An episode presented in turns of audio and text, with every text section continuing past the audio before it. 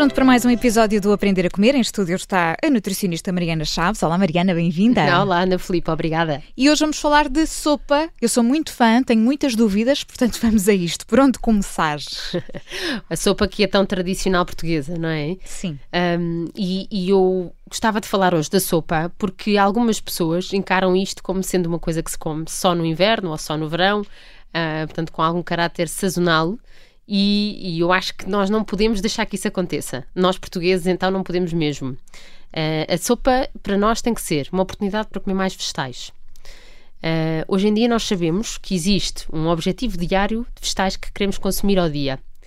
Até há pouco tempo, era um objetivo dos 500 gramas de vegetais e fruta, que estava definido, começou por ser 400, depois começou-se a afinar por 500, uh, tanto que antigamente se falava de, um, de um, uma ação de marketing que houve, que era os 5 a day, que era as 5 porções de frutas e vegetais Sim. por dia. Uhum. Depois houve um estudo uh, no The Lancet com 135 mil pessoas, portanto um estudo enorme, para ver se aumentássemos a quantidade de frutas e vegetais, se isso teria, traria benefício ou não para a nossa saúde, e esse estudo o que indicou é que haveria menos 22% de probabilidade de ter doenças crónicas se consumíssemos até esses ditos 800 gramas de vegetais e fruta.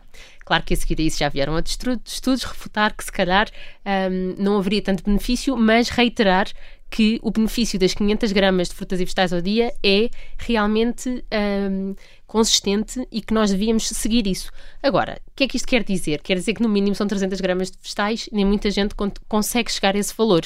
E com a sopa, se tiverem sopa duas vezes ao dia, mais vegetais no prato duas vezes ao dia e aqueles extras que eu costumo falar durante o dia de, se calhar, um uns palitos de cenoura, uh, aí consegue-se perfeitamente.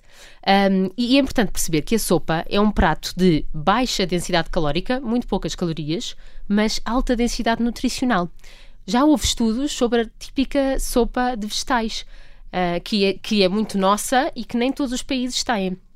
E, e, na verdade, estudos, por exemplo, com uma sopa de espinafres, a dizer que quando esse consumo é constante, portanto foi feito por 4 semanas diariamente, que conseguiram ver benefício na redução do stress oxidativo, que é isso que nós queremos nas nossas células. Uh, e também com o gaspacho, por exemplo, isto foi um estudo feito em 2004, um, e também quando fizeram um estudo sobre sopa de cenoura, de brócolis, de tomate, portanto as três sopas, com, uh, portanto, com grande concentração de beta-caroteno e licopeno, conseguiram ver que esses valores no sangue estavam altos passadas quatro semanas. E porquê que eu estou a referir isto?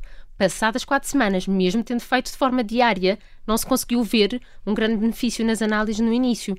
Então, isto vem dar força de que nós temos que comer a nossa sopa todos os dias. Sopa de legumes fresca, ou uh, mesmo que nós não tenhamos logística para fazer em casa, hoje em dia já conseguimos comprá-la feita fresca, só não estamos aqui a falar da sopa seca, daquela sopa em pó desidratada. Essa não entra para aqui. São sopas de vegetais normais, feitas como nós, bons portugueses, sabemos fazer. Sabes que eu, eu sinto sempre que, tendo sopa, está tudo seguro, está tudo ok. Exato. Portanto, safa sempre, não é? Mas, mas tenho aqui uma dúvida, Mariana. O que é que nós devemos exatamente colocar uh, na sopa? Então, eu não sou apologista de sopas sempre com os mesmos sabores. Portanto, okay. não é para colocar tudo lá dentro, que senão ficam sopas descaracterizadas. E, aliás, eu acho que esse é um erro crasso, a meu ver, para as famílias. Um, depois as famílias não adoram a sopa, há sempre alguém em casa que não adora porque sabe sempre ao mesmo. Portanto, para mim, acho que tem que se escolher entre ou sopa de espinafres, ou sopa de brócolos, ou de agrião, ou de couve, ou de abóbora, que pomos se calhar uns sementes por cima. E para mim, uma sopa ideal tem que ser constituída por três partes iguais de vegetais com três funções diferentes. Ou seja, um terço de vegetais que dê consistência, uhum. onde entra a couve-flor, ou, ou, a courgette, ou o, o chuchu também, por mais estranho que pareça, a couve-coração com o nabo juntas também são suficientes para criar consistência. E estes, estes vegetais que dão consistência deveriam ocupar um terço do tacho. O outro terço do tacho deveria ser vegetais que dão sabor, onde entra a cenoura ou a abóbora, porque têm a mesma função, não é? Dão-nos o beta-caroteno. E em termos de sabor também vai dar uh, muito parecido. Temos o alho, temos a cebola ou o alho francês, que mais uma vez são da mesma família. Não vejo razão para estarem os dois ao mesmo tempo.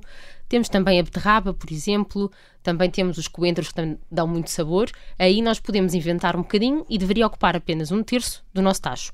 E o outro terço, vegetais que deem fibra, onde entra o quê? Os espinafres, os grelos, uh, o agrião, os brócolos, as couves, uh, até a alface, restos de alface Uh, aproveitar o que está no Isso nosso... é uma boa dica, sim, alface. o que está no nosso frigorífico. E, no final, depois de desligado, sim senhora, colocar o azeite. Mas ainda há aqui duas coisas, que é a sopa que sacia mais, e claro que já se estudou isto, porque tem que se estudar, mas, mas é-nos lógico, é-nos natural pensar nisso, a sopa que sacia mais será aquela em que nós trincamos, e não aquela que só engolimos. É totalmente passada, sim. Pronto. Uhum. E esse é, esse é um, um, sempre uma guerra uh, que eu pois gosto é. de travar, mas que eu acho que é execuível, por exemplo, uh, fazer uma pequena quantidade de alguma coisa que tem que se trincar, nem que seja um alho francês que fica mole, uh, começar por uns coentros mal passados e com isso avançar, por exemplo, para feijão verde, que eu acho que é a sopa com bocadinhos para trincar que as pessoas mais eu gostam. Adoro, adoro, sim. Pronto. E também há outra versão que é as famílias que não conseguem colocar toda a gente a comer leguminosas, há famílias com crianças que não conseguem, mesmo adultos que não adoram. E eu acho que a sopa aí tem essa uh, oportunidade. Claro que as leguminosas deveriam ser cozidas em casa, idealmente colocadas de forma a nós trincarmos, porque com essa mastigação aumentamos a nossa saciedade. Mas também, se tiver que ir lá para dentro, também não tem problema para passar. uh, e a meu ver, isto é, isto é uma sopa ideal. Porquê que não é uma sopa com batata? Não é, Ana Filipa? Sim. Porque a nossa típica portuguesa, o nosso caldo verde é batata, batata e depois couve galega, que tem imensos benefícios a couve galega, mas e, e já agora troquem por nabo, courgette, se faz favor, Uh, só nabo, courgette e cebola, essa base, e, e, já vão ver que o sabor é muito parecido. Uh, mas porquê a batata? Por duas razões. Primeiro, porque não é um vegetal, não entra para estas 500 gramas que nós estamos a falar do objetivo diário de vegetais. Uh, e depois, porque dá muita consistência, ou seja, rouba lugar a outros vegetais. Se nós queremos cumprir aquela quantidade e vamos comer, sei lá, 150 mililitros de sopa, 250, ou seja, uma concha ou duas conchas de sopa, não vamos desperdiçar e colocar lá a batata. Vamos, a batata pode ser colocada no prato, não é? Não precisa de estar a roubar os espaço aos vegetais. Portanto, sem batata é a sopa, a sopa ideal. Eu acho que isto, por norma, as pessoas uh, fazem essa substituição de forma bastante fácil. Agora, Mariana, eu tenho sempre uma dúvida, que é, eu posso congelar a sopa e ela não perde aqui nutrientes ou não posso? Podes congelar a sopa. Ok. Lindamente. É assim, uh, os vegetais congelados, só, sem ser cozinhados, duram um ano no congelador. Uh, mesmo cozinhados, as comidas congeladas poderiam durar até seis meses. Agora, claro, eu não acho que as pessoas devam congelar para consumir daqui a seis meses. A sopa, a meu ver, deve ser feita, se for feita em casa, deve ser feita duas a três vezes por semana. No máximo três dias no frigorífico, três dias completos. Mesmo que nós compremos a sopa feita, uhum. nós podemos chegar a casa, com, comprar mais quantidade e congelar logo em unidoses. O que interessa é congelar sempre em unidoses, quer fa façamos em casa, quer compremos feita. Na altura, é colocar no tacho para ferver. Certo. Está bem? Sim. E eu acho que tem que ser uma logística para eu quero consumir sopa uma vez por dia, todos os dias, ou duas vezes por dia, e eu tenho que ver a minha logística. Se calhar até posso comprar umas e fazer outras, uh, ou vou fazendo durante a semana e vou fazendo para as duas semanas seguintes, e nas semanas seguintes vou cozinhando menos.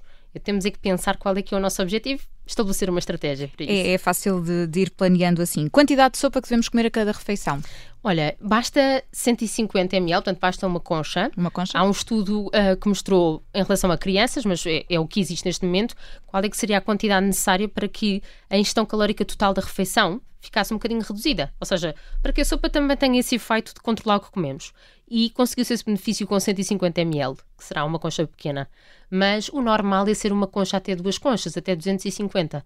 Também não queremos exagerar na sopa para depois comer muito pouco e passar duas horas estamos cheios de fome outra vez, fome. não é? Sim, e deve ser no início ou é no fim da, da refeição? Sempre no início, porque temos 15 minutos um, de, de, tempo que leva a informação do nosso estômago a chegar ao nosso cérebro. Portanto, se consumimos a sopa, vá, uns 10 minutos entre começar uh, até terminar e passarmos ao prato, já conseguimos depois estar no timing certo a comer o nosso prato e conseguimos controlar melhor a quantidade e sentir-nos bem. Não, não vou dizer cheios, porque não é esse o nosso objetivo, é sentir-nos bem sem fome, a meio do nosso prato e, portanto, controlamos mais a quantidade. Sim, deve ser ao almoço e ao jantar também, os dois nas duas refeições, Mariana? Isso é uma coisa que é muito pessoal.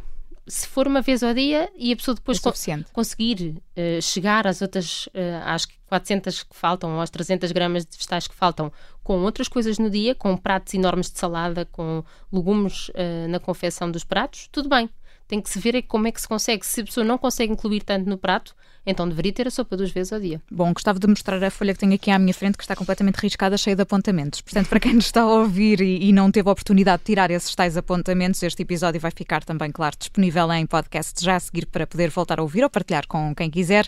A Mariana Chaves é nutricionista e está todas as semanas na Rádio Observador no Aprender a Comer e na próxima semana cá estaremos. Até lá, Mariana. Obrigada. Até lá, Ana obrigada.